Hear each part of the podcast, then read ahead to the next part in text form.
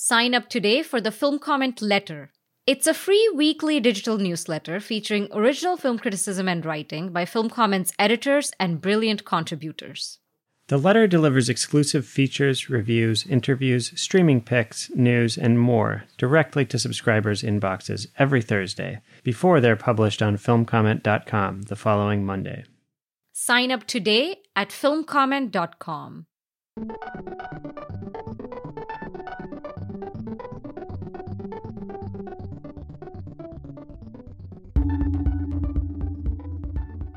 Hello, everyone. I'm Devika Girish. I'm the co deputy editor of Film Comment magazine, and I program the talk section of the New York Film Festival with my colleague Madeline Whittle. And I'm really thrilled to welcome you all to the final live event of the 61st New York Film Festival. Thank you so much for joining us.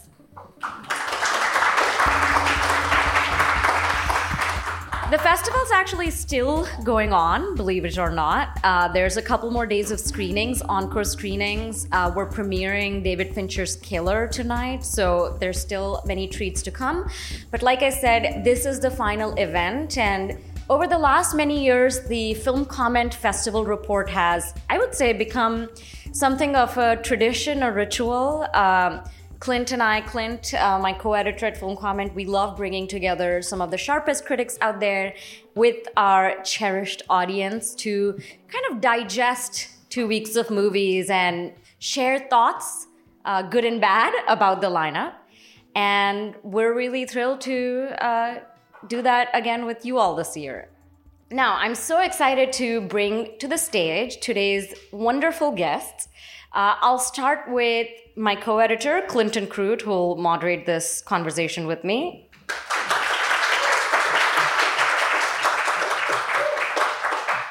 We have Kelli Weston, a freelance critic, a film comment contributor, and she was on last year's panel, if some of you are dedicated fans. Let me bring a very special guest, Adam Nayman, who is. Adam writes for The Ringer and CinemaScope and The New Yorker and Film Comment, and he's actually based in Toronto. He's here this weekend for the festival, and we're just glad to be able to feature him uh, on a Film Comment talk. And finally, Molly Haskell needs no introduction. Molly's, yeah, she's an extremely respected, esteemed critic who has inspired many of us here. And this is her fourth time doing this. Yeah, the film comment rap. So thanks, Molly. You're you're an institution of film comment raps now. So I'm doing it. Thank you, Deb. all right, so every year when we do this panel, we kind of run down the year, the the lineup, and uh, talk about our highlights and lowlights, and do a little sparring sometimes. We're going to do all of that today, but we decided that we would structure this conversation a little differently.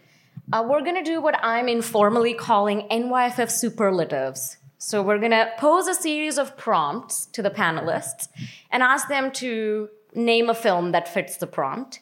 And I'd encourage all of you to also participate in this uh, discussion. If you think of a question or a prompt you want to pose to us, raise your hand. It doesn't, you don't have to wait until the end of this conversation. Let's just keep this, you know, as interactive as we can. Uh, all right. So the first one that we thought we would start with, Clint, you want to pick one? Uh, you go ahead. So I thought that we could start by each of us talking about our favorite on-screen moment at this year's New York Film Festival. One moment in all the films that you saw that really has stuck with you. Adam? Really? Yeah. I'm not. I'm not the first person on this side or this side. I know. You're but, in the middle. We'll But you're out. you're our guest in New York, you know. So Well, I'm still trying to get over about 45 minutes ago a music cue near the end of Maestro that's going to live with me for the rest of my life. Not necessarily in a good way, but but um, I'll just I'll just I'll just never forget it. But um, in terms of a in terms of a moment for me, I think that probably there's a montage about I don't know halfway through Richard Linklater's Hitman, which is where I started to feel the movie changing in a sort of interesting and kind of malevolent way. I don't know how spoiler friendly we are here because not everyone's seen all the movies, but if you've read the premise, you know it's about a character who's kind of moonlighting as a as an assassin. Not really you know it's kind of it's not even really his his his fake job. He's kind of doing it as part of an undercover police operation. And all of a sudden there's sort of this montage of regular everyday types and the common denominator between them is they all have something in their life that they would like to have taken care of by contract killer. And because the movie is based on a true story, there's a certain credibility to it or authenticity to it. But it takes it from this kind of charming mistaken identity movie to some about something that's like really bubbled up and repressed and violent within this community and sort of maybe the country at large. And I thought that the delicacy that Linklater is able to do this kind of, you know, very gentle, light touch with something really kind of creepy underneath it and suggestive was good and i thought the movie played that logic out to the end it's a great it's a great scene but it's so light that as you're watching it it doesn't feel like an important moment just in retrospect i thought it was a brilliant little sequence I didn't see that. That's a good one. Clint, looks like you have one queued up. I mean, I think that we might dig into this more a little bit later, but um, the last scene of uh, Evil Does Not Exist is something that has completely baffled me and continues to baffle me. And I don't know what to make of it. Um, I've started thinking of the movie as like a beautiful painting that the artist then like slashes at the end with a razor blade. Because I think that's there's something meaningful there. And otherwise, I'm really having a hard time like understanding what that scene does to the rest of the movie. Um, it's the Ryosuke Hamaguchi film this year, and it is about a small village near Tokyo. A man, a widower, and his young daughter are kind of living off the land a little bit. They're sort of like, you know, it's a very rural community, but um, they're living very close to the land, I, sh- I should say. And then a uh, corporate entity of some kind decides to set up a glamping site in the in the vicinity of their home and like the community rises up against it and there's a great scene where they do a, a uh, presentation or a community engagement right where the uh, company comes and presents the idea and then the community just sort of like You've got to say what the idea is. Glamping. Right, glamping, yeah. Glamorous, glamorous camping. Explained explained on a on a slide with like the words glamorous and camping to get and then like plus and then equals glamping. Um and it seems like it's this the movie seems to be like a study in different cultures like or like country mouse city mouse type of thing happening uh because the values of the urban people are you know uh, contrasted with the values of the rural community, and there's sort of a conflict there. And so, the, and then the film builds to this sudden violent ending that I don't want to give away at all, but it's just out of nowhere almost, and it sort of calls into question all the ideas that I, all the my interpretation of the film up to that point. So, uh, in in a way, not I mean, directly. also because the violence in the film up to that point is sort of is not direct. You know, it's like the violence of deforestation or you know the vi- like environmental Here- violence or or the ways in which corporate entities kind of can come and ruin rural ecosystems but then well, there's the there's the gunshots in the distance too. you Well, the know, deer is a fi- yeah. major character in a way. But deer, um, yeah, the deer is also yeah, amazing. Um, also, I, I felt that, that I was going to put that on my thing of things I couldn't get rid of, things that stayed in my mind I couldn't get rid of, because also you feel that there's been a kind of a, a growing rapport between the native and the people that have come, and the people that have come, they're the sort of in between in the corporate ladder. You know, they've got this subsidy. They're it's all very corporate, and they're caught in between, and and they sort of reject the corporate uh, idea and are trying to sort of fit in, and you almost feel that they, that they are making a place for them, and this comes as a huge shock. I won't say what it is, but and it's also it's it's also uh, very cryptic. You're not sure what it is because it's not the same. It's a d- t- different time frames in the same. Yeah. Yeah. There's also like something going on with perspective in the film that I found really interesting. There's a, there's several shots where you suddenly realize the camera is like attached to a car, Mm. where it's been static and you're watching a scene play out, and then the car uh, like the car pulls out of the parking mm. lot or whatever, mm. and you realize that the camera's like on the hood of the car. There's a couple, and so there's just it's just a very interesting movie that I'm going to be thinking about for a long time. I, maybe I'll go off of what Clint just said. I mean, I have I have two moments. One of them is early in Todd Haynes' May December, which was the opening night film, where Julianne Moore has a dramatic declaration about hot dogs.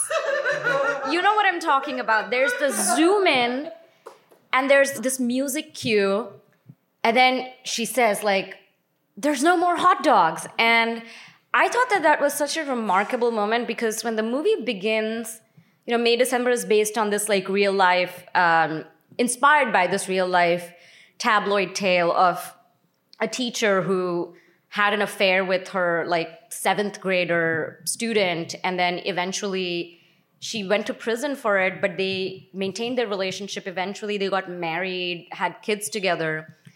And when the movie starts you you don't know what tone this movie is going to take toward this strange and very dark story a story of abuse and power.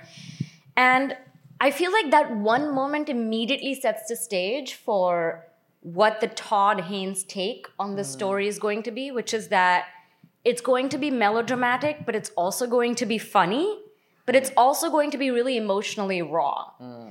and I just thought that that scene immediately got, you know, it's like this is going to be a very self aware movie. It's going to be funny, you know, even though it's a dark subject matter, it's not going to shy away from humor. But at the same time, Julianne Moore is going to make us feel everything. And she does. So that, and then just uh, Clint's description just reminded me of a moment I want to shout out in a movie that is full of incredible moments inside the yellow cocoon shell. I don't know how many people here saw it. It was in the current section by a Vietnamese director, Pham Thien An, and it's his first feature, and I was just blown away by it. It's a three hour movie that truly flies by because every moment is so beautifully orchestrated and calibrated and so dense with meaning and beauty. And I don't even know, I mean, there's just so many moments in this film that I don't wouldn't know how to pick one, but I, I just remembered that there's a scene, there's a funeral, and you're watching the funeral. And at some point, you realize that you're watching someone watch footage of the funeral on a monitor and kind of edit it and slow it down. And to me, what you just said about the Hamaguchi film, there being these perspectival shifts, that was an a moment that just made me like sit up and pay closer attention to inside the yellow cocoon shell and realize that it was operating on so many layers and levels at the same time. There's a, sorry, Kelli, I want to get to you, but I, that there's a moment in that film also, and like another different moment that also I think was like a high point for me is this single shot that tracks the main character and his nephew as they get on a scooter and ride through a muddy village, go down a hill to visit an old man. The kid goes off and plays, and the camera stays on the um, on the main character who goes into this old man's house. The camera starts going, zooms in very slowly, zooms into the window as the old man's telling a story about his experience uh, fighting in the war in the in uh, the Vietnam War, and um, enters the house, and only then do you realize like it's it's been one shot. This has all been a single take, and like the entire village was kind of or you know orchestrated here. I think that yeah, that movie's and that's that is also like a moment where you're just kind of like, wow, this is uh, I should pay closer attention and not drift off. It is three hours long. It did not go extremely fast for me as it did for you, but. You know, What can I say? your state of mind when you Pedestrian viewers uh, may may struggle. okay, Kelli, your turn. Um, I'm really hesitant to say what my favorite moment is because I guess it's kind of a spoiler, but I'll try to choose my language very carefully. Um, there is a moment in the Catherine Breillat film Last summer. yeah. Speaking of, I mean, like, it, I uh, also like I was trying to find like hurriedly going through the files in my brain as you were talking, but it just reminded me when you were talking about May December. Like, there's a lot of films about grooming this year, um, and I mean, like that's not funny, but it's just like weird. Um, and I think like yeah, of the films about that, I would say obviously May December is doing something really cogent and interesting and there's another film like I, I don't want to say loads about Priscilla because I don't think I have I don't think I have loads I just don't have a lot of thoughtful things to say about it but um, this one I felt like the I mean, I guess I like as a concise summary, you know, it's basically about a woman who's kind of like a social worker, a lawyer, and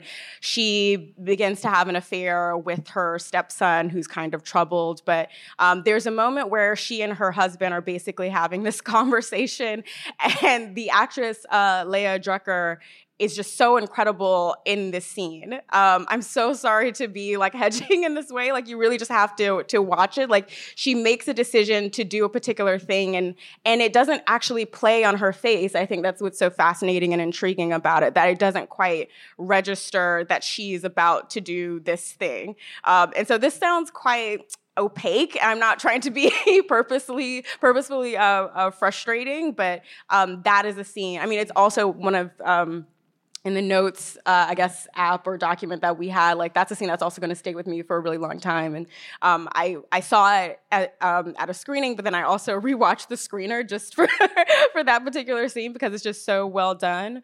Um, but yeah, that's a that's a moment that like I find to be incredibly.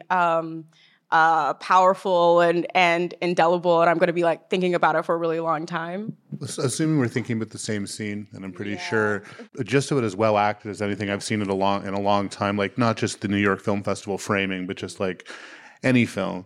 And that scene is this amazing uh, example, and it's in writing, which is you know something that sometimes gets sidelined when we're talking about directing and vision. And is a piece of writing how this character can be completely truthful in some ways in the midst of this absolute deflection and lying because it's like the main substance of what's being said is absolutely incorrect, which we know, but they are also expressing so many things that are true about how they feel about their partner, about their relationship, about their life, about themselves. It's really kind of an amazing piece of drama mm-hmm. in that sense. And and Léa Drucker is amazing, just an amazing performance. Yeah, and it's also a moment in which they commit to a delusion. I think we can say that and yeah. kind of wordlessly decide we're going to commit to this lie together, even though we have different reasons for why. And um, yeah. Sorry? Last summer. Yeah. By Catherine Breillat. I didn't like it at all. Sorry? I didn't like it. You didn't? No, okay. yes. Well, I mean, it's hard to talk if we can't talk about the plot, but I mean, I think. I think there's that. I mean, who is yeah. this woman? We've shown this woman who's, who's, extraordinary in the beginning. She's got so much empathy for this young person that she's telling her how to handle the trial. The girl has been raped. She knows she has clients that are have been raped and abused. She knows all about it, and yet she embarks on this thing. And I'm not quite sure why. And there are no consequences, um, really, not really. Um, there's no sense there's no place for our outrage to go. And then if you think about the last scene, if you switch the sexes, it would really be a very different thing. If you had a man and this who did what she did with yeah. his stepdaughter and then came back yeah. and that's the end of the film. I don't know. To me, it's just. Uh, and it's not satire. I mean, somebody was trying to make a case that it's showing the bourgeoisie. That it's not a bourgeois family in that sense. It's not Chabrolian. Mm-hmm. You know, it, that's what it needed to me because what she does, I think, is so vile. I mean, no, but I think one of the things that I find pretty intriguing about it is that you have so much investment in this character in the beginning, exactly for the yeah. reason that she said. And to me, when you have this particular scene that we're talking about that we can't really say a lot about, it reveals just how. Um, uh, active her, uh, like how strategic she has actually been from the beginning. Because to me, the fact that she deals with these young people who are in these really vulnerable positions and she knows, like, she notices all of the signs. And this to me is somebody who is like actually like targets somebody who is aware that this is a person who is already pretty isolated and um, that is clearly you know it feels like I think the way that it seems to be set up uh, in the beginning, at least, is that you know she kind of maybe just falls into this affair, or you know she's really attracted to him. But I think once you go back and put together the pieces, it feels pretty clear that it's like like textbook, you know. I hate uh, grooming, but that is what it is, right? Like she really, you know, like manipulates his trust and manipulates her partner, and well, I I'm also a bit mixed on the film. I think maybe I like it more than you, Molly, and maybe less than you did, Kelli. I think so. It's uh, I think you know we can spoil it a little little bit because it's based on a Danish film from 2018 Did called you see that? I did uh, called Queen of Hearts, which I saw when it first came out, and I for me last summer was such an interesting viewing experience because I was really viewing it as an adaptation, you know, because I was so familiar with the arc of the film, and the funny thing is that the film is extraordinarily faithful to the original in terms of script, even dialogue. But it still feels like an entirely different film in the way it's acted and directed. Like Catherine Breillat's style is much more muted, a lot more room for ambiguity. The Danish film is very passionate in many ways, in, in the sense that the erotics are very passionate, and then the abuse and this woman, the lengths to which this woman goes to protect herself, and the effects it has on the boy are shown with a lot more you know it's like emotionally gutting. Mm. and Breillat really plays with us in in pull, you know pulling that back. But i think i almost you know i like that the film is not quite more as moralistic and that's what Breillat does. You know she she puts us in these like uncomfortable places but i also thought that that made the film a bit boring you know? The the passionate melodramatic version was more interesting to me because ultimately the questions that last summer raises are questions that have been raised for you know decades about the nature of abuse and about how we fall into patterns of desire that are bad for us but maybe we still want want them and how how like victims can also have agency i mean all these things felt a kind of old to and me may december tackles those same or there you feel there's consequences. Here there are no consequences. And, and you say moralistic, which is a negative term, but moral, I'm, I'm just saying moral, not moralistic. Just mm-hmm. having a moral core, I, don't, I just don't think it has one. Um, I my last thing I will say because I am sure we have like many more films to talk about is as a you know for my sins a great lover of uh. Um, one of the things that like you know as an adolescent, a very pretentious and precocious adolescent, I was so I guess we can use the word like seduced by her portrait of like feminine sexuality, which felt to me very different from the films that uh, like you know sort of mainstream american films there's something about the way that she depicts sexuality that feels like you know women are often like it's it's very like exploratory and and like venturous and like it's all about curiosity. And i think as a kid like i really appreciated that. However i think this film to me is maybe a little bit interesting because i know so much about her and I had such low expectations. I think I went into this film expecting her to, you know, if I I don't know if we can like curse here, but shall we say colloquially like back on her bullshit. You know what I mean? Like just doing something cuz she's like she's not shall we say she's like not the most politically correct woman in her life or on the screen. Um, and I think it's like it's interesting to, you know, without bringing in too much extra textual stuff because like we should be pay- being paying attention to what's on the screen like considering her comments about Me Too or France's uh, version of that, which I can't remember what the name is, but I was quite surprised at how much sympathy she does have for this child. You know what I mean? Like I was like I her films are far more transgressive than this and I think for me this does feel in I guess her oeuvre like one of her more um I guess in some ways, like I guess less experimental in a way.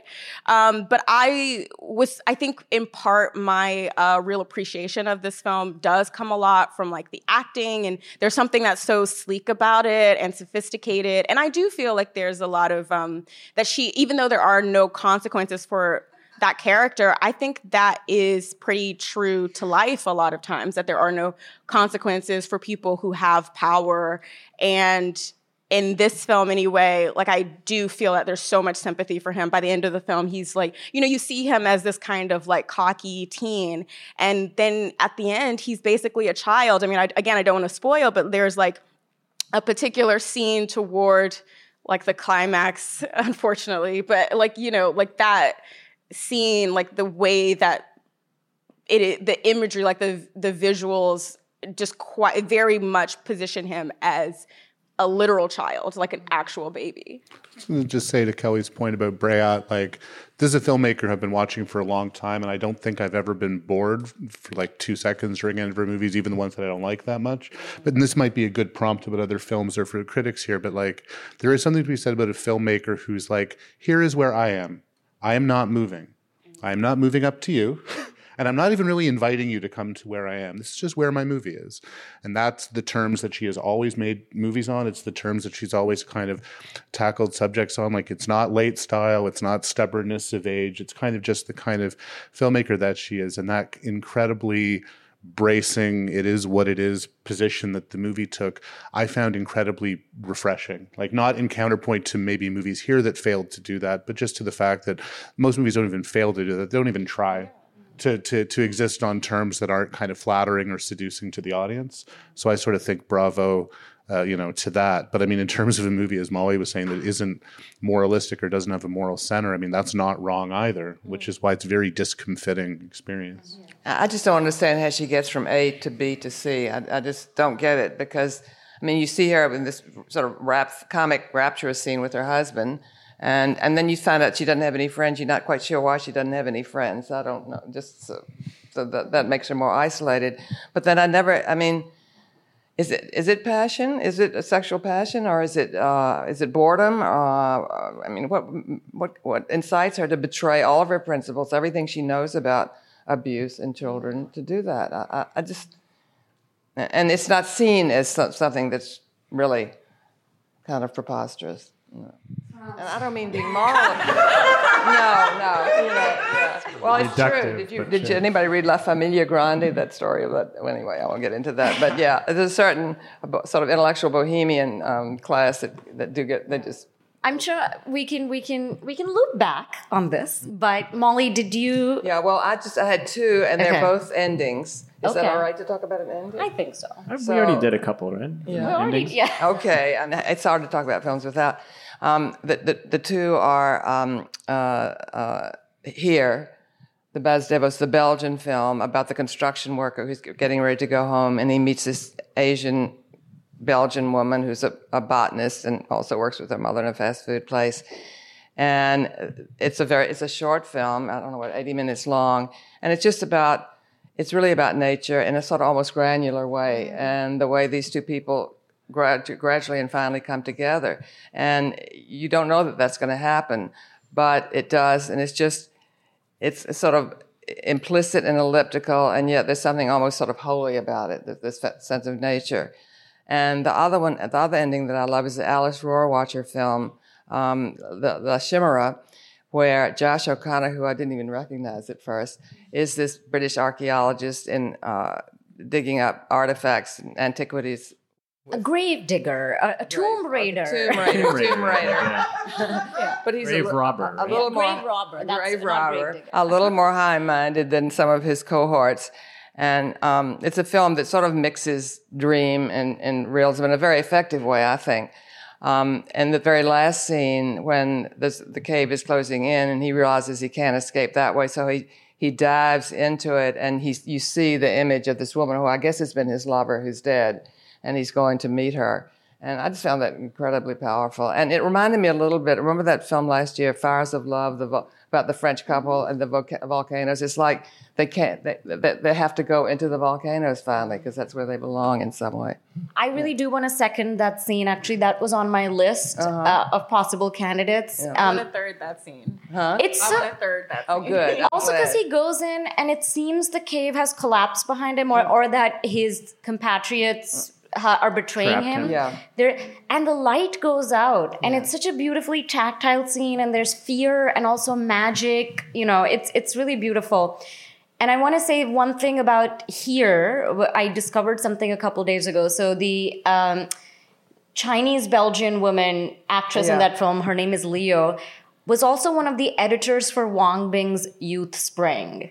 All right, so I think maybe we'll we move, move on, on, to the next superlative. Yeah. What's the next one? Maybe we can do best performance. Best we already touched upon a couple, but best performance. Sandra, both times. Uh, yeah. All right.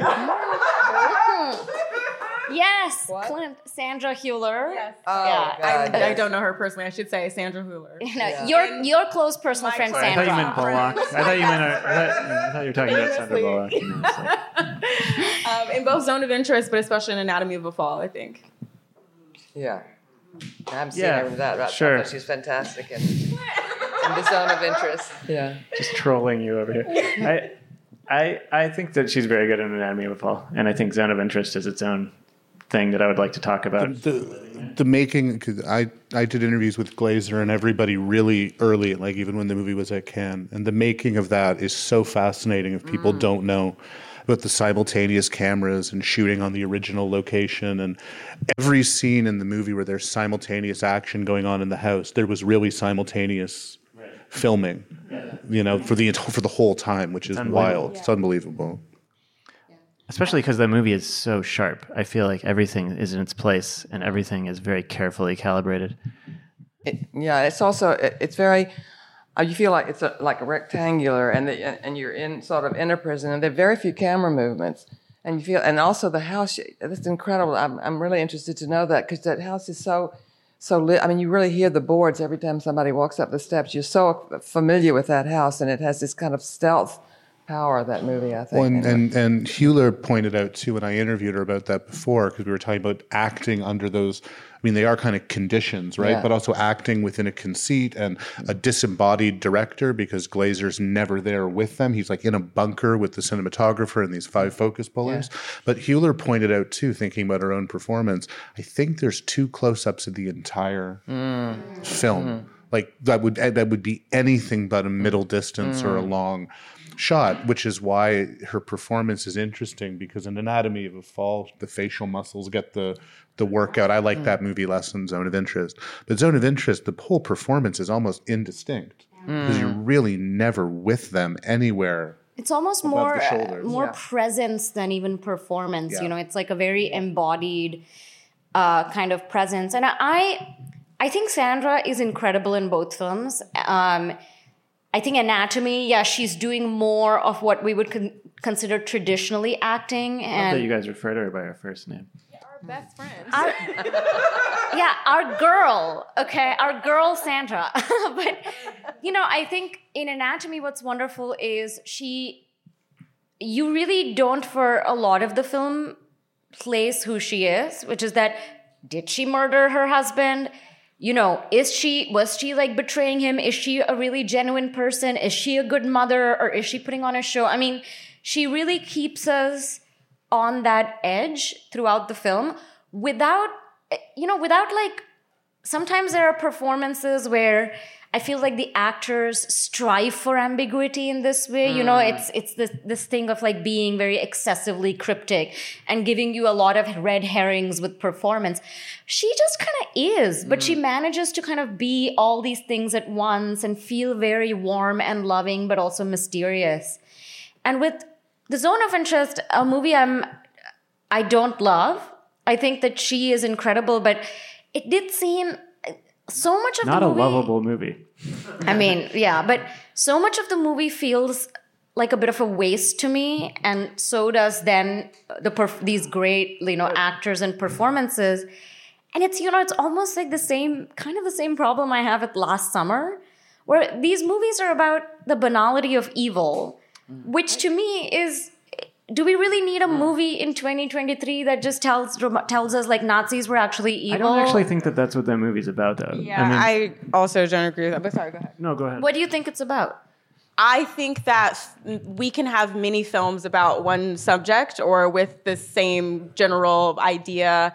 I also think the banality of evil is not. Um, if it's a, if it's, it's if it continues to pop up in our cinema, I think it's probably because we don't get it yet. I think that that's a thing that is true. I mean, I feel um, I, a Zone of Interest is a film that I really was kind of interested by. I really like is a strong term for what I felt for it, but when I saw it at Cannes, it was uh, you know incredible to me. But I have since cooled on it, and I've had a lot of conversations about it that have I think sort of edged me closer to the middle. I, I feel like a little bit more ambivalent about it. Um, but one thing is that you know I just don't feel that it's fraudulent, and I don't think that ex- exploration also is like a very ugh, term, but you know that is sort of excavation of the way these people are literally like the geometry of it. This situationally, right. they are right next door to all of this horror, and they are just living in you know this kind of delusion of domesticity and you do get you do see i mean it's like obviously like not writ large it's like barely visible but you see these people like slowly begin to go mad what's remarkable about the movie is that i don't think that they're blinding themselves to the evil they are like the the family, the yeah. the husband and wife. They, they know often. it's yeah. they know that it's bad. They and the mom when the mom, her mom storms out, yeah, they're well, they're not even righteous about it. It's practical for them. For them, they're weighing their like personal ambitions, their career ambitions, what they want of their family life against like forces of history and that are like pushing them to do like the worst possible things they could do and they decide to like choose their personal ambitions. Like you know, it's not blindness; it's compartmentalization. Mm. Sure. That's what the movie is about. And compartmentalization is rooted in, and, and, yeah, in denial. This is rooted in historical specificity to the point of being built and reconstructed. So when people ask what the movie's about, you used a great word, Kelli, which is geometry, mm. geometry, yeah. space. And what the movie is about is it's about match yeah. cuts as you watch a guy open and close locks mm. for 47 consecutive discrete shots because what is he mm. trying to keep in and trying to keep yeah. out? It's about what does it take to actually build something on that space and build it in such a way that you're proximate to it without looking at it. And compartmentalization, I mean, the only thing that's more banal than evil is the phrase banality of evil. Mm. If a movie is specific in how it mounts that investigation, because this is a movie that I think people were like, this is going to get really, really overrated because it's so powerful and kind of empty. Right. I think the criticisms of it are kind of empty too. I don't think it's a fraudulent movie at, at, at, at all. It's incredibly well made, incredibly well designed, and it evocatively maybe captures what it's like to be, I guess, a Nazi. But to me, I'm also like tired of so much screen time being wasted on the people who did bad things in history. Like, you know, I I get it. I get it that, you know, they were able to not just keep out the evil, but they were, you know, it was part of the fabric of their lives. Like living right next to the Holocaust, it was part of the fabric of their lives. I understand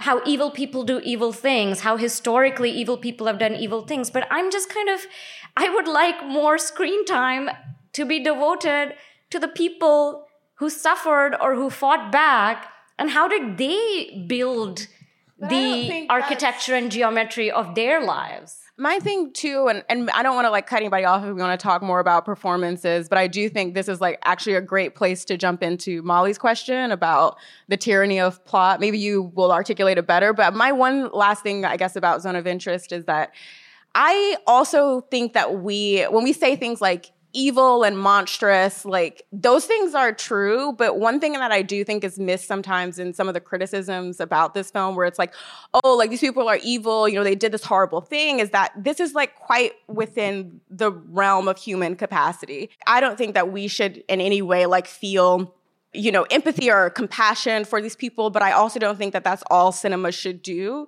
And i think sometimes at least in this film what you're asked to confront is like this level of normacy normal wow why can't i speak like just how normalosity know, yeah normalosity of these people and they are quite like mundane and it's easier to do like obviously i know what you're saying but like to me that doesn't um, negate its worthiness. But, and, oh, sorry, go ahead. No, well, to Devika's point and to Molly's point too, because Molly sent us a really great email, which was like, you know, is you know, is plot tyranny like the tyr- and Beatrice Loayza is a terrific writer, wrote this for the New York Times recently too about all the films she saw at the New York Film Festival that are either liberated from the tyranny of plot or don't bother or abstracted. So when you said you want to see the people who aren't them, have people seen the Zone of Interest?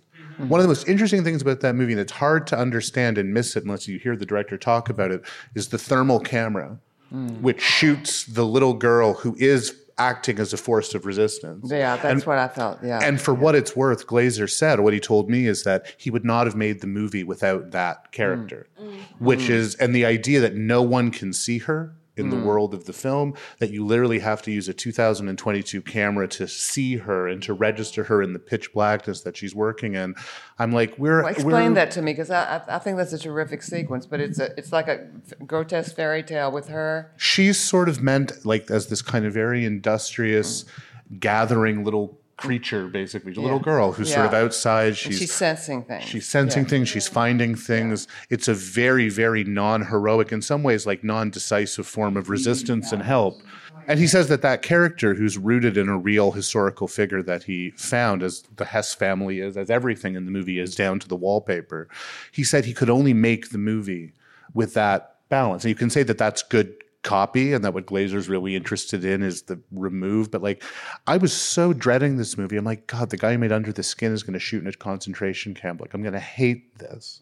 And the restraint that he showed, and I think the conceptual rigor of it is at least worth wrestling with more than dismissing. And I think that thermal camera scene is a way of talking what Devika wants to see, which is what works against those forces, and also what Molly's talking about, which is pure abstraction.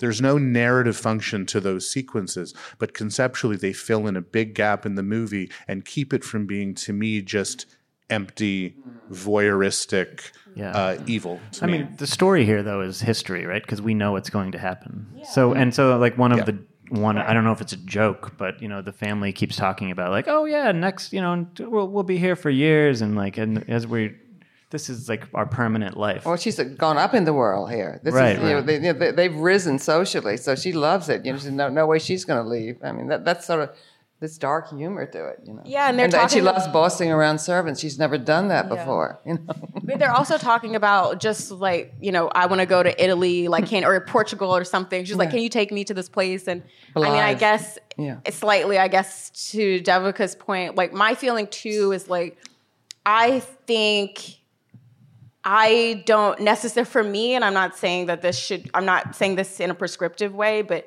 I don't necessarily need to see the violence and suffering in the concentration camps, especially because we, are very it so familiar. we too. hear it, but we're also very familiar with that imagery, and I feel the horror already. Like I don't like th- there's like this ghostly specter obviously hanging over this film that makes it incredibly eerie to watch. I mean, I, I you're sitting in that discomfort for about two hours, and I. Yeah, which for me, like the weakest part of the movie, and Adam's uh, actually talking about compartmental- compartmentalization kind of made me rethink this a little bit. But for me, the weakest part of the movie is when it flashes into the present day and you see the museum, and the museum is so compartmentalized because these are images that have been that are so common and so banal. Yeah. They don't really have uh, the, the meaning that you know that I think and I wonder now, uh, based on what Adam's saying, like whether or not I need to think like, well, maybe that's the point. Like they're behind glass. This is what we're not seeing in this movie. You know, what we see in every other Holocaust movie. Yeah.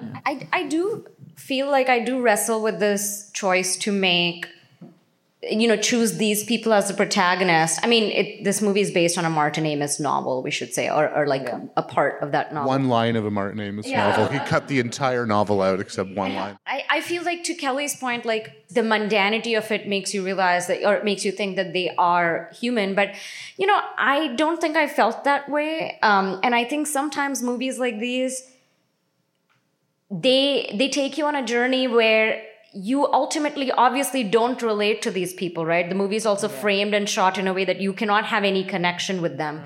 So it's also kind of easy to think of these people as very different from who we are today i think you know? So at, by the end of the movie we're like hmm. You know these Yeah. these these are like these stick figures of history and they're so vile and there's like all these sounds coming in from their surroundings and I mean, I disagree, especially. I mean, like, I think that it's about like these compromises that people make. Yeah. And, you know, everyone makes compromises. So, in that sense, like, these are just like really big compromises. Can I propose a banality of evil performance and for the for, for the performance thing? I didn't see Poor Things, but Emma Stone still gave the best performance I've oh, seen in The Curse, which is the the the, the, the Nathan Fielder Safdie thing. Speaking of the banality of evil and stick figures of history and the worst people in the world, I don't want to talk about it because I really don't want to spoil it for people I think the first. th- So we've only seen the first three episodes Yeah. of this, and it's actually screening tonight. I think. But and- but Emma Stone Emma Stone is incredible. I just great. want to say that. Why Emma Stone in the curse? Like, what's she doing there? Tell oh, us a little Nathan, about. Nathan Fielder is a non-actor who's brilliant, whose whose brilliance, which I think is real, is predicated on playing a version of himself. Emma Stone is obviously not a non-actor; she's a really good actor. Well, in this movie, that, or in this show, don't you think he's kind of like he's different? He's a different. Tell us, tell us what happens because cur- most of- people haven't the seen curse it. about two terrible people who are making a reality show trying to sublimate their terribleness. The reality show is being directed by another terrible person played by Benny Safdie. And So uh, another movie about real estate. Another, yeah, another movie about real estate and about building model homes. It could double bill. You could double bill it with Zone of Interest, honestly, because because it's it's shot at that same clinical remove. It's like it's taking place underwater. Every episode felt to me like it was seven hours long when it was one hour long. Compliment, not put down. And uh, the thing about Nathan is that if you if people watch the rehearsal. I know Richard Brody's not here, but if people watch the rehearsal. People have Is watched Richard Nathan. Brody in the room Nathan- with you with right me now, right Adam? um, whatever you think of Nathan Fielder, his shows are about the idea that Nathan Fielder controls reality through television. And here his character has absolutely no power because the TV crew doesn't like him. And they film him behind his back and they're editing him to look bad. He's completely emasculated by the structure that in his own shows he controls. And if you have any, the focus group is like, can he just like go away? Yeah. Like less of him. So for anyone who has any investment in Nathan Fielder, which is surely some of you, it is a very interesting show, and it also has that ugliness, like visual ugliness, more ugliness. That's like the Safdie trademark. So two great tastes that taste really awful together in a good way. And Emma Stone is just very funny and daring and brave. I want to hear Kelli talk about Poor Things because I haven't seen it, or you guys talk about that. But I'm I'm on Team Stone for the TV show. For well, sure. let's finish the kind of uh, maybe performance call out, and then and then we'll get into poor things. Kelli Rustin. We're gonna fight. But Can I can I say a performance? yeah, I'm gonna say Bradley Cooper in Maestro. I know maybe that's a little underground, and maybe like not everybody is on board with this one. it's a bold indie choice. Really dark, yeah, really against against the grain. Do you like when he kept yelling "Rain it in, rain it in" while not raining it in? I think that's I think that's what I loved so much of it. It's the most insane performance I've seen in a very long time, and I kept think I, I, I kept describing it afterwards as like it's like a very realistic biopic with like uh, human characters, but then like animal from the Muppets is the central character. Wait, that's exactly what you said about Oppenheimer, and you described Einstein as the Muppet. Oh well, I, I you know I I use that. That's my, one of my pet comparisons. Apparently, I don't know. I just thought that that that like the intensity and insanity of that performance made that movie like, and just like the go for broke filmmaking at every single scene, really like made it enjoyable and f- a fun movie that otherwise I think also we we have biggest surprises right? I went into that basically being like oh god like a biopic about Leonard Bernstein like this is I'm gonna fall asleep. But then I was like wow look at this this is insane. Like what are they doing? Yeah, Clint uh, texted me as he was going into the screening saying, Bach, Mozart, let's fucking go. and then he was like, wow, this movie was actually very interesting and wild. okay.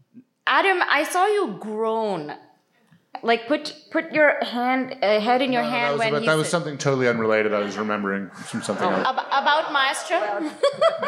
And I just, I just, I just got out of Maestro, and it, I think your description of it is is pretty good. And it, it is, it is kind of going, it is kind of going for broke. I want to hear other people's performances. Well, I want Molly's performance or Kelli's performance. Well, you would. Why don't you do Emma Stone because you were getting onto that. For I- Poor I- I Things? don't- Uh, I will start by way of a summary and, and say some positive things about it because I think Devika will disembowel it. But um, I basically Poor Things. It's based on a on a book, but it's um it's the latest Yorgos Lanthimos. It's basically about Willem Dafoe. Is this is he a heart surgeon or he's just like a 19th century like Doc. steampunk doctor like Experimental doctor. Yeah, he's an- A- an avant-garde doctor. Right. I mean, it's basically like it's a revision of Frankenstein, and he, yeah, he's a doctor by day and a mad scientist by night, and he finds the Emma Stone character uh, this is not a spoiler. This happens in like the first two minutes of the film. She, uh, the character has killed herself uh, or almost killed herself, and he basically resuscitates her body with the brain of an infant, and it's about her own infant that she was carrying, right? Yes. Yes. Which Yeah. is Yeah. Wow. Yes. I love that reaction. That's a, I mean, the film I think is uh, incredible. I will also say a couple of things quickly about me, uh, just to explain this. Like I, and I probably mentioned this before, but I did, I did my doctorate on um, uh, female Gothic literature, which is um, Kelli's right, Devika. Before you criticize this film, I have a PhD. like, no, I'm to explain why I'm obsessed with it. I just there is like you know the core of the female gothic is basically like a woman trapped in a haunted or foreboding castle by like this tyrannical patriarchal figure who's like very dominating and uh, he either wants to have sex with her or exploit her and so she has to flee him and um, this is like the the plot of of uh, female gothic fiction but quite often it's really about um, at least symbolically it's like about birth anxiety and it's often about how to extricate myself from um, you know, the maternal figure who may or may not be biological, but really like a history or um, uh, lineage of gender oppression. And so it's about, you know, her exploration of sexuality. And it's very much within, you know, uh, Lanthimos' wheelhouse. He's like, especially him and, and Tony McNamara, it like, you know, he has this kind of irreverence for, I guess, you know, sort of accepted human conventions like everything's like very silly and um, sarcastic and and i think the way that you find this character sort of moving through the world and just kind of confused about you know gender roles and how she's supposed to relate to men is like because she has the mind of a baby, right? I mean, this is but like what's she's so disturbing developing like she movie. doesn't stay in the mind of the baby the baby grows as she grows and gains experience my favorite thing about this is that it's just fun to watch actors on screen having fun. Like emma stone is giving an incredible performance. The actors around her are also like ha- like mark ruffalo is in uh, Is a different yeah amazing. He's very he's mustached. He is like doing some sort of accent that is uh, indiscernible, unlocatable. But I think like that to me is like just at like a core level. I enjoy going to a film where it's clear that everybody like enjoyed performing. Also, the, like the, it's funny. There are like lots of funny lines. Like the dialogue's really funny. Yes. Um, I, I I'm not like crazy about this movie, and the steampunk elements kind of turn me off. and like this is also a go for broke movie where like every third shot is fisheye lens, and like Every third, that's the whole thing. Oh God. I'm going to introduce a new category. Uh, most wants an Oscar. And I think it's Maestro. I mean, Maestro wants an Oscar desperately. And Absolutely, Marsha. Maestro, the, um, Bradley Cooper's performance really grated for me. I'm sorry, Clint, because it was so. Yeah, I mean that's like that's that's for you. That's part of the charm, I guess. right. But it just, you know, straining. You know, you want to see, you want to see actors be kind of effortless. You know, What about that scene where he's uh, towards the end of his life when he's in the club, when he's sweaty and dancing? This is like a scene, like an image that I feel like is is that's when we, when we're talking about like the like image. prosthetically aged Bradley Cooper. it's like, just like an, yeah. it's just like such a strange. It's and I just want to say that I think Carey Mulligan is very good in the film as his wife. I think that's in that film that's the performance of the film and I yeah, I mean, I think it's an interesting film. I think it's just like very overdone. Uh, you know, everything feels very overwrought and overly calibrated. It's a movie about Leonard Bernstein. It's about music. Let us feel the art. Let us Well, there's feel that the great soul. scene with the- West Side Story note. Like they play one note of a song Side Story. But they played an, they played uh, the entire song of uh, you know New York, New York. The Bronx is up and the battery's down, which my three year old daughter sings all the time. which- So I appreciate it. but you know it just it was it was a little too like buttoned up almost in a certain way and i have some of the same problems with poor thing so kelli what you, the read you just gave us about the movie about this idea of the female gothic is so much more interesting to me than anything i actually experienced in the movie. Which i don't think this is a terrible movie by the way. I mean i had fun. It's genuinely funny. It's it has some great design production design and i think willem dafoe and mark uh, ruffalo are really you know they they know what this movie is which is they're not self-serious Who's the they're guy who plays the general at the end? Oh, Christopher Abbott. Right, Yeah. right, right, right. Yeah. He's also very good. No, these A great and everything. they, they these like there are some good performances but to me the movie felt so simplistic at its core its idea of femininity and feminist awakening Right. is just so basic and there i feel like even the things you pointed out right now i wish the movie had gone into some of those uh, pricklier places, it really felt to me like steampunk Barbie. I mean, it really, you know, it, it felt exactly like the Barbie movie, but a steampunk version. And that that really just annoyed me because it felt like it was part of the now the trend of like pop femi- feminist movies, you know, which are about women realizing that they marriage is property and like what that they should pursue sexual pleasure. And again, I, laughed. I I had a good time, but I almost wish that the look of the movie wasn't so overwrought and instead the ideas were more complex and there was a little more room for yeah just something a little more transgressive you know even though it's like so outlandish it never felt actually transgressive to me which is what like a woman with her baby's brain installed in her like come on go a little go Right. crazier with this It you seems know it seems like it is going to be really disturbing and transgressive at the beginning, and then it just kind of becomes No, it's like just a fun woman romp. traipsing through the world and learning what it's like to be a woman, you know? And um, I will just say that even though it's not really a fair comparison, but I love the movie Orlando, My Political Biography by mm. Paul B. Preciado. And I think that's a great movie about what it means to be a woman or a man or just what it is to experience and to learn gender. That mm. you learn gender through art and through your encounters with the world.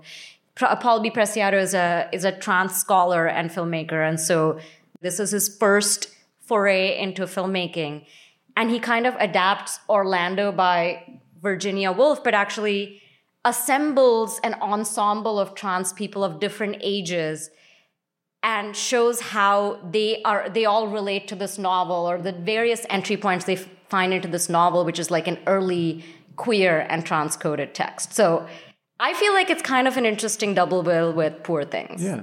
I also loved Orlando, and um, one of my, it's not a perform, I would, I would almost say a favorite performance, not really a performance, but there's one character in that's sort of the chubby trans man with in blue. Remember him with the ruff? Anyway, he, he occupies, uh, it's fairly spread out. I mean, they're all, they all have their moments, but I loved him, and one of the things, um, he, he, they each tell their sort of autobiography, and he talks about how he was once, he, he doesn't disavow what he was before. And this is what I loved about it. It's so generous minded film. The film is so uh, generous and encompassing and not at all polemical or ideological because it's really about fluidity and about change and how, how life is a journey for everybody. I mean, I just think there's something so powerful about that and, and this particular performer. Um, yeah, but um, so now I was going to say we, we haven't talked about the one that you like and I didn't much, The Beast. Okay, so this to me is a barbie analogy okay okay, okay. This is a French intellectual version of Barbie in reverse. She starts as a woman and she ends as a doll. and you look at her the whole time, this perfect face, just like you look at Léa Seydoux. yeah, the Léa Seydoux the whole time, just like um, in bar in act, the actual Barbie. Anyway, I'd love to hear your. Can you, Molly? Can you like tell us about what the Beast is and Yeah. what kind of do? A, Oh, okay. So um, it's a time travel. The the Beast refers to the Henry James. The, the Beast in the Jungle, though only tenuously, I think, because first of all, in the Henry James story, you only have one lifetime. You got to get it done then. You don't you don't get to go back and forth in, in eras. And also, I mean, maybe this is too literal minded, but in the James, the character is waiting for something wondrous to happen, not something terrible. I mean, it, it is terrible, but he doesn't think that. I mean, all his life he thinks it's going to be, I mean, spectacular, but never something terrible that he's, he should be afraid of. Whereas with her, the whole theme is her fear of love. And I, I'm not going to really describe it in great length because I just, um, I didn't stay for the whole thing. Okay, so on okay on that point, to to a to what Molly just said, I uh, told this story at TIFF about walking out. Can I Yeah.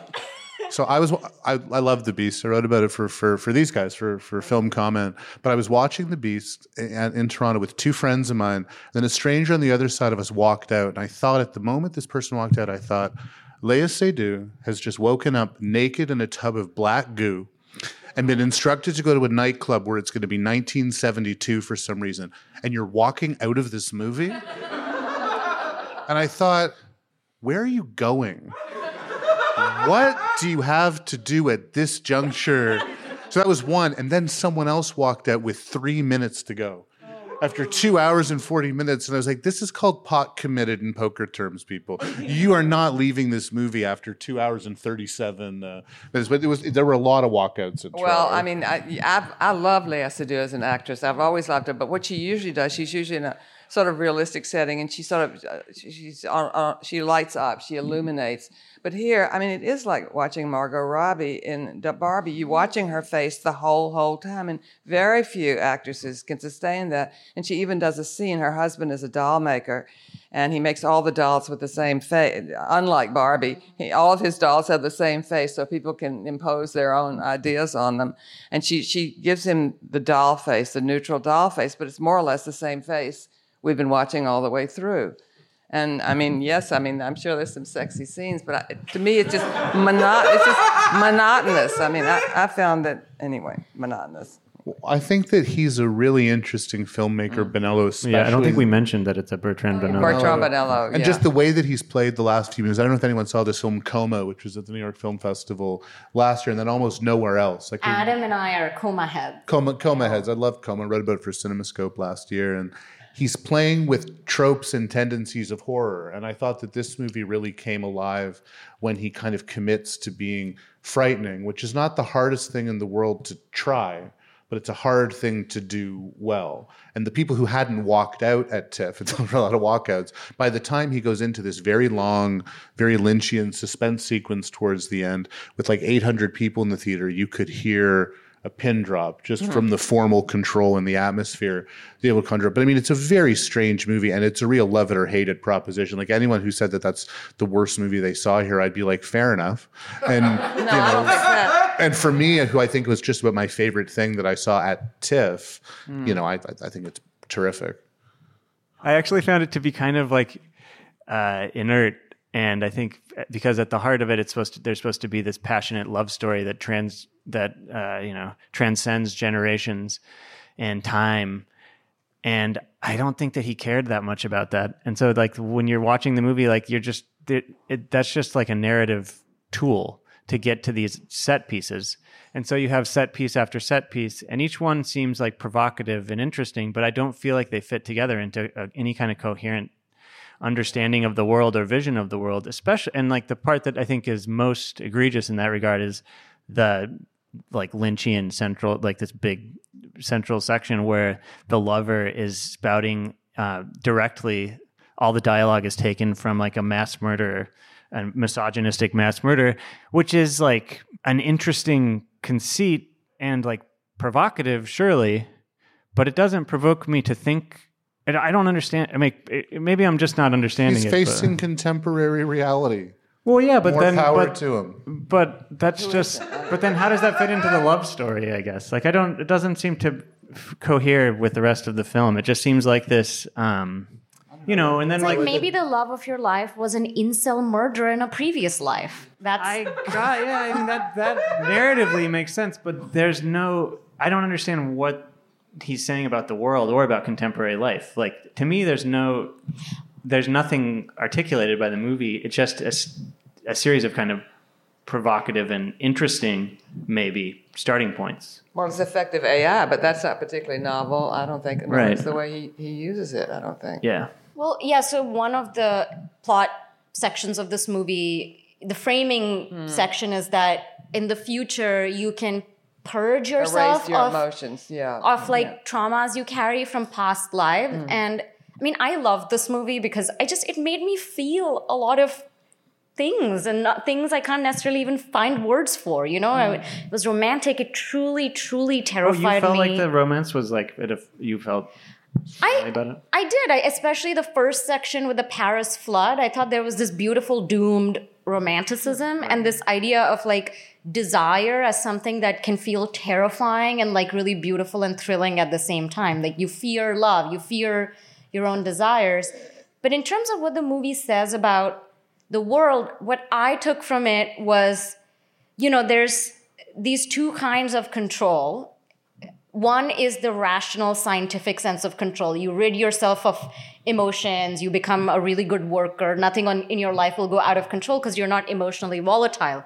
And then there's fate, which even though you think that you have agency in this life, you know, we're all like puppets in this kind of fatalistic Yeah. trajectory.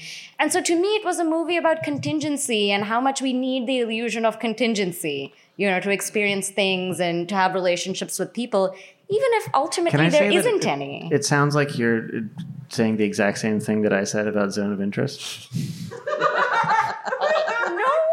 I just, I just, I just think to give Bonello his due because whatever of a fashionista he is, he's a smart dude. You know, a lot of the good writing on the James story itself is about how beyond what the main character is afraid of, the lurking hidden fear in that 1903 novella is modernity.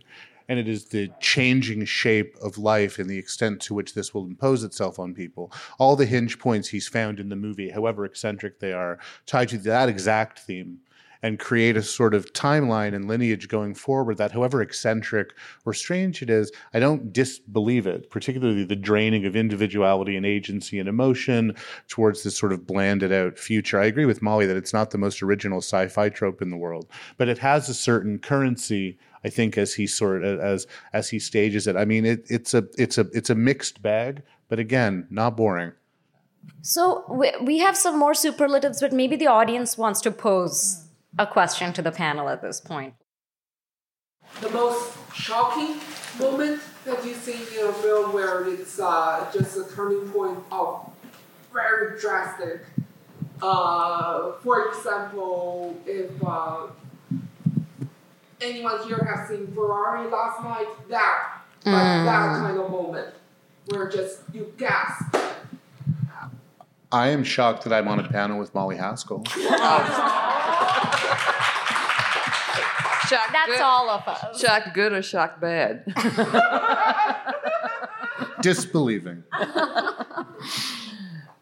Shocking moments.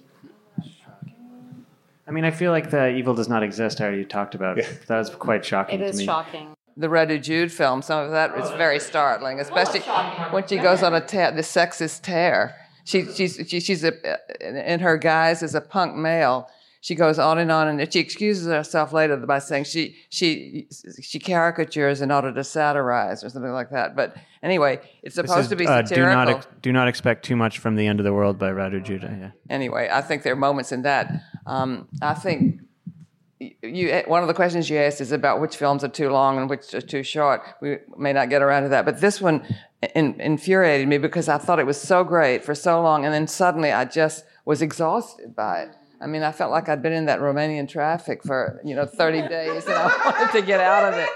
But of it was uh, it was brilliant. I mean, and, and I think there were mo- moments of um, he did have control of it for the most part, and you have these outrageous scenes, and then you suddenly have the scene where you have the crosses along the road, this c- commemoration of these people, all these people that have died on this highway, and it's it's it's it's, it's an, incredible moment. So, uh, but I know I think you're probably uh, more 100% on it than I am. So. I do really love this movie, but I also think you being exhausted by it is maybe a nice compliment to I it. I know, I know. I think so too. I mean, he, he wants that. He wants to wear you down with it. With it. And I agree that this, uh, the protagonist of the movie is a Romania, like a production des- uh, assistant in Romania. So she's driving around to shoots. She's driving for 16 hours a day.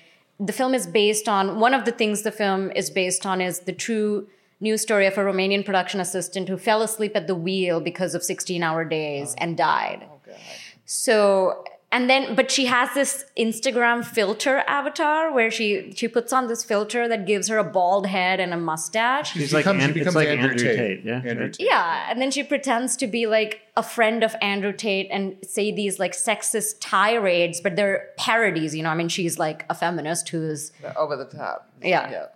I think that is the first time that happens is pretty shock, shocking, but that film is full of shocking moments. I mean, I think the 40 minute long take at the end where the victim of there's a guy who used to work at a factory and was injured in a work accident and he's enlisted to act in this work safety video and he's basically asked to like lie about what happened to him so that the company doesn't get in trouble And at a certain point in this incredible long unbroken scene, the directors realize the produ- the company realizes that it's getting harder and harder to like get him to say what they want him to say. So what they do is they ask him to just hold up like green, green. sheets of paper, and, And they they're say just gonna like the Bob Dylan. They're like, I like the Bob Dylan video, uh, Subterranean Homesick Blues, and then and that moment did make me gasp. You know, I mean, yeah. that really I was like the, the Bob Dylan reference. It was incredible. Kelli. Oh, a Shock moment us. that shocked me. I don't think I. I don't think I have a moment that shocked me. I was shocked by how much I loved Hitman. So Wow. I think Okay, I'm shocked. I well, first of all, I'm not for. I maybe this is blasphemous. I like Richard Linklater fine. I'm not Linklater loyal or Hive or anything like that. Um, but uh, I went into this film just with slightly low expectations. I will also say, like Glen Powell is somebody whose face I could never remember after I had seen him in a film. You could tell. I it literally was like, uh, what's that video where she's like, you know, he could be walking down the street right now. I literally, yeah, sorry to that man, but I now know him forever because his performance in this is like really incredible. He basically the setup to Hitman is like this. Well, oh, Molly already said this. Right, we already gave the summary for Hitman, but um, I, I, I, You know, oh, you yeah. just sorry. I, I just I just sound exactly like Molly Haskell. You're basically We're twins. We're gonna have to do something If on the only. podcast to distinguish. Um, but yeah, like he he's he's basically playing this guy who you know he's a philosophy teacher and he's also doing kind of psychology and he has these two cats called Ego and Id, which I think is adorable to me. I mean, the whole film is also about how he goes through this transformation and he becomes hot. But to me, the he is the most hot at the in the first twenty minutes of the film when he's like This is my big problem with the film. We're supposed to believe that for the first half he is a schlubby teacher. Yeah, no teacher jean has that body. No, he's wearing. Sorry, he's wearing these jorts at the beginning of the film that he has to like in order to do his um you know incognito or whatever like meet this person who wants to have a hitman. The guy, the cop, is like, we literally have to change pants. Like you can't go in there. What like is that. is the line of the festival and when one character they're talking about him and his different Yeah, persona? yes. And someone's like, I would rip out my IUD Yes.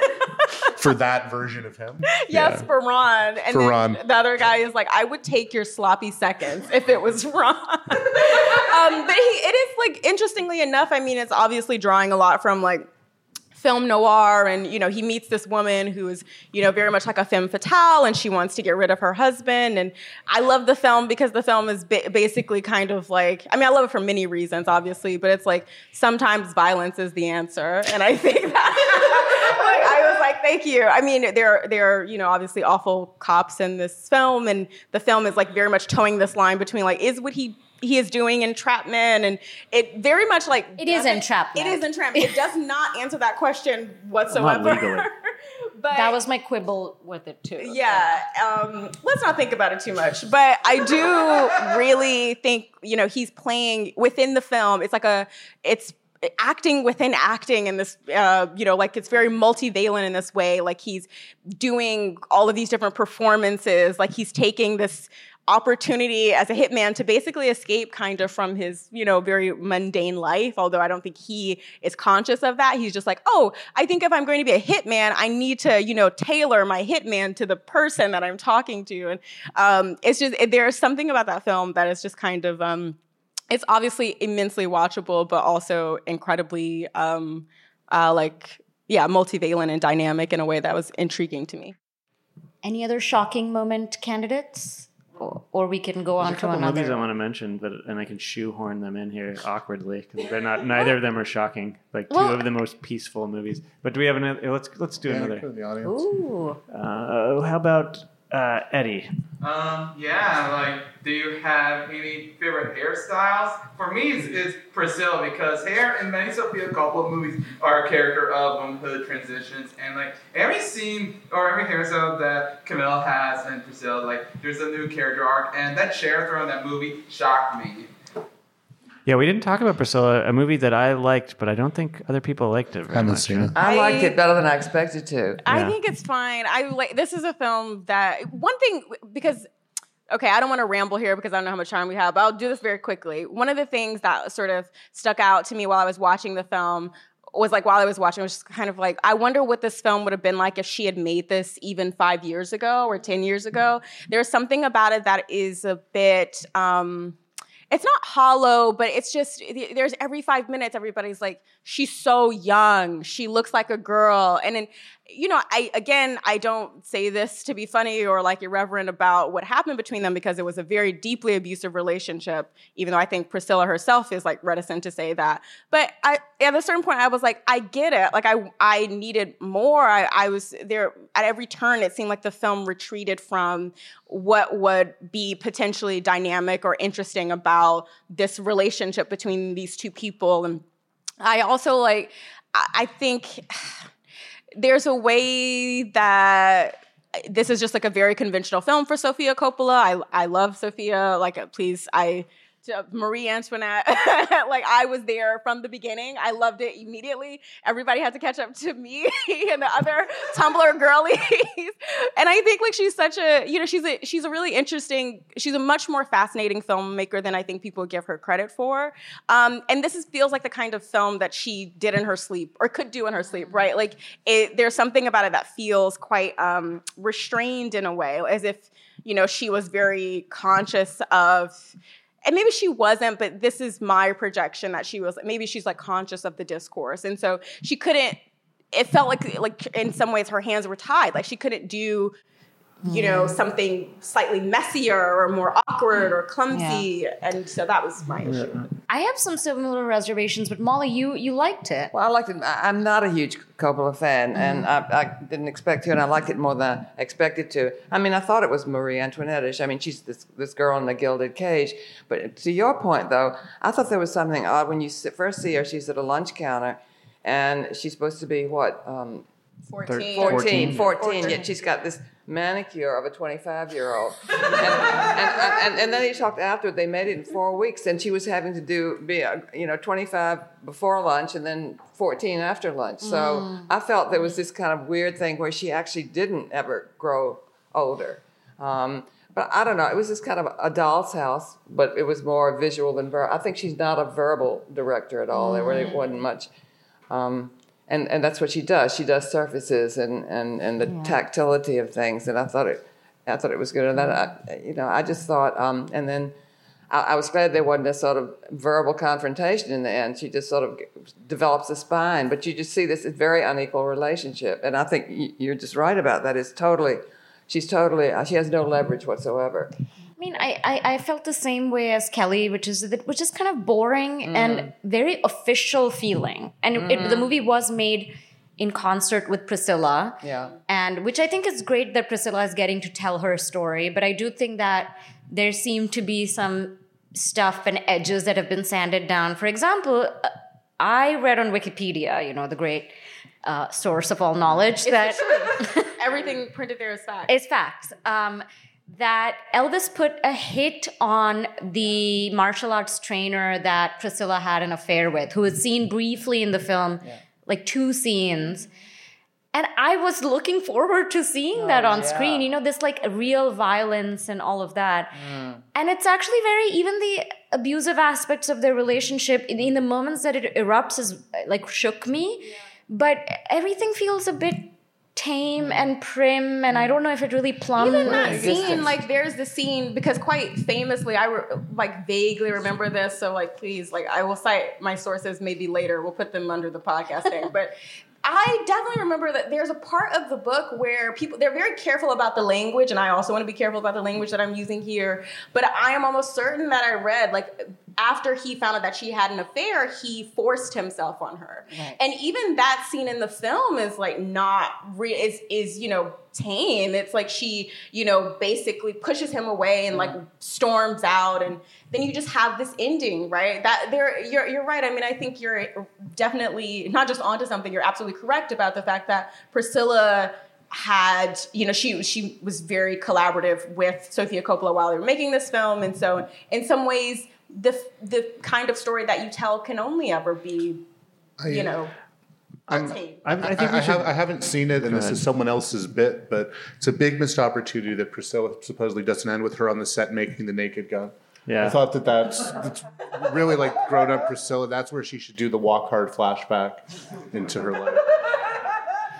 Big mistake. I, I- yeah, I think I, I agree. I like that movie, and I would like to continue talking about it, but I don't think it's wise. So let's uh, let's.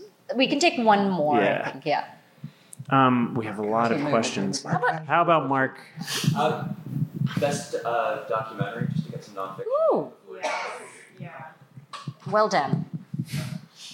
Maestro. No. Every film. Does the, does the Human Surge three count as a documentary? That'd be my, that would be my pick. It's kind of hybrid, but we'll we'll accept it. Human Surge three for being about very real stuff in increasingly surreal, uh, increasingly surreal ways and from increasingly surreal angles. um, Devika?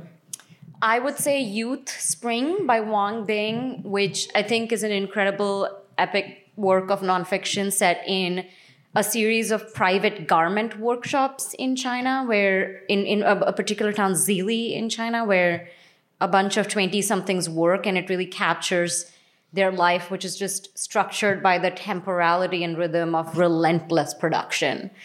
Um, and Frederick Wiseman still at the top of his game with uh, menus plaisirs les Troisgros. Yeah. I think I got it. Quite. That's pretty close. Uh, who's got French?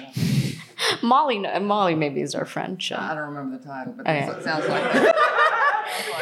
which is See it, yeah, I'm, I'm, I'm longing to see it, but it's it's a four. yeah, Uh, it's, but it goes real fast. I'm like, that's why it goes fast. Huh? yeah. I mean, weirdly, like, I feel like it's a really like.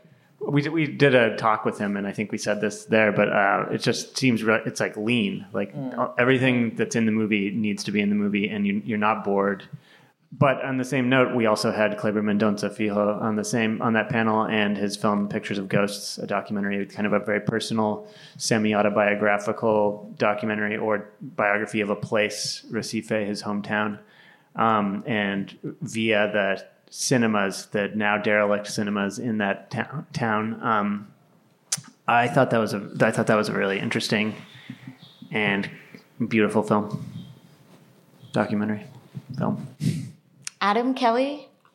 No, I, I was being serious about Human Surge three. which Oh, is- that's right. You already said that. Sorry, I meant Molly. Yeah. Kelli, what? I will. I mean, I like again because I don't know how much time we have, but I really, really have to shout out. I'm going to write about this film, and it's not nonfiction, but um, the the films that I loved were, were named Mark. So I, but Yeah, yeah. I really want to Open stage now. Say say But I say your have piece. to say, like all Dirt Road's Taste of Salt is one of the most beautiful films I've Great. Seen. And I All like- Dirt Road's Taste and of I Salt. love it, love it, love it. She's in, first of all, this director is, is really incredible. She's like a writer, a poet, a photographer. She does everything, and her photography is beautiful. And her poetry is beautiful. Raven It's- Jackson. yeah, Raven Jackson, and and so uh, it's really difficult to say what it's about. It's just like you know, four decades in the life of this woman, and um, it's just.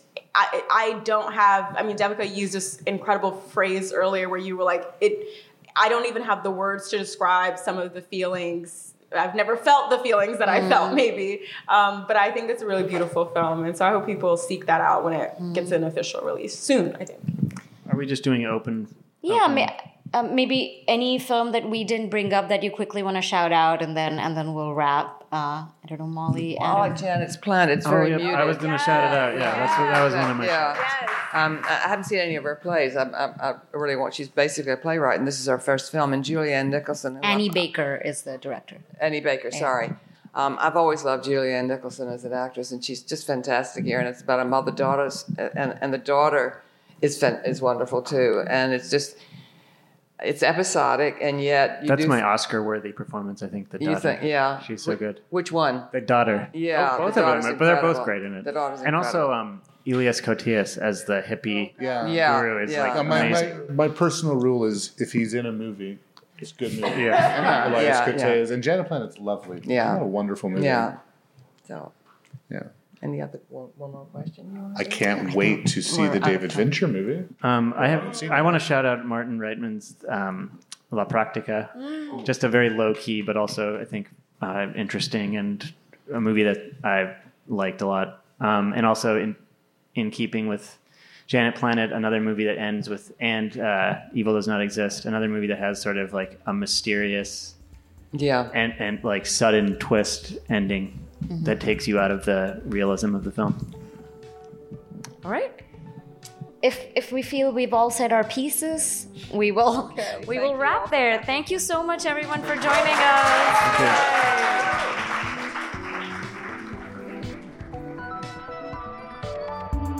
The Film Comment podcast features original music by Greg Einge.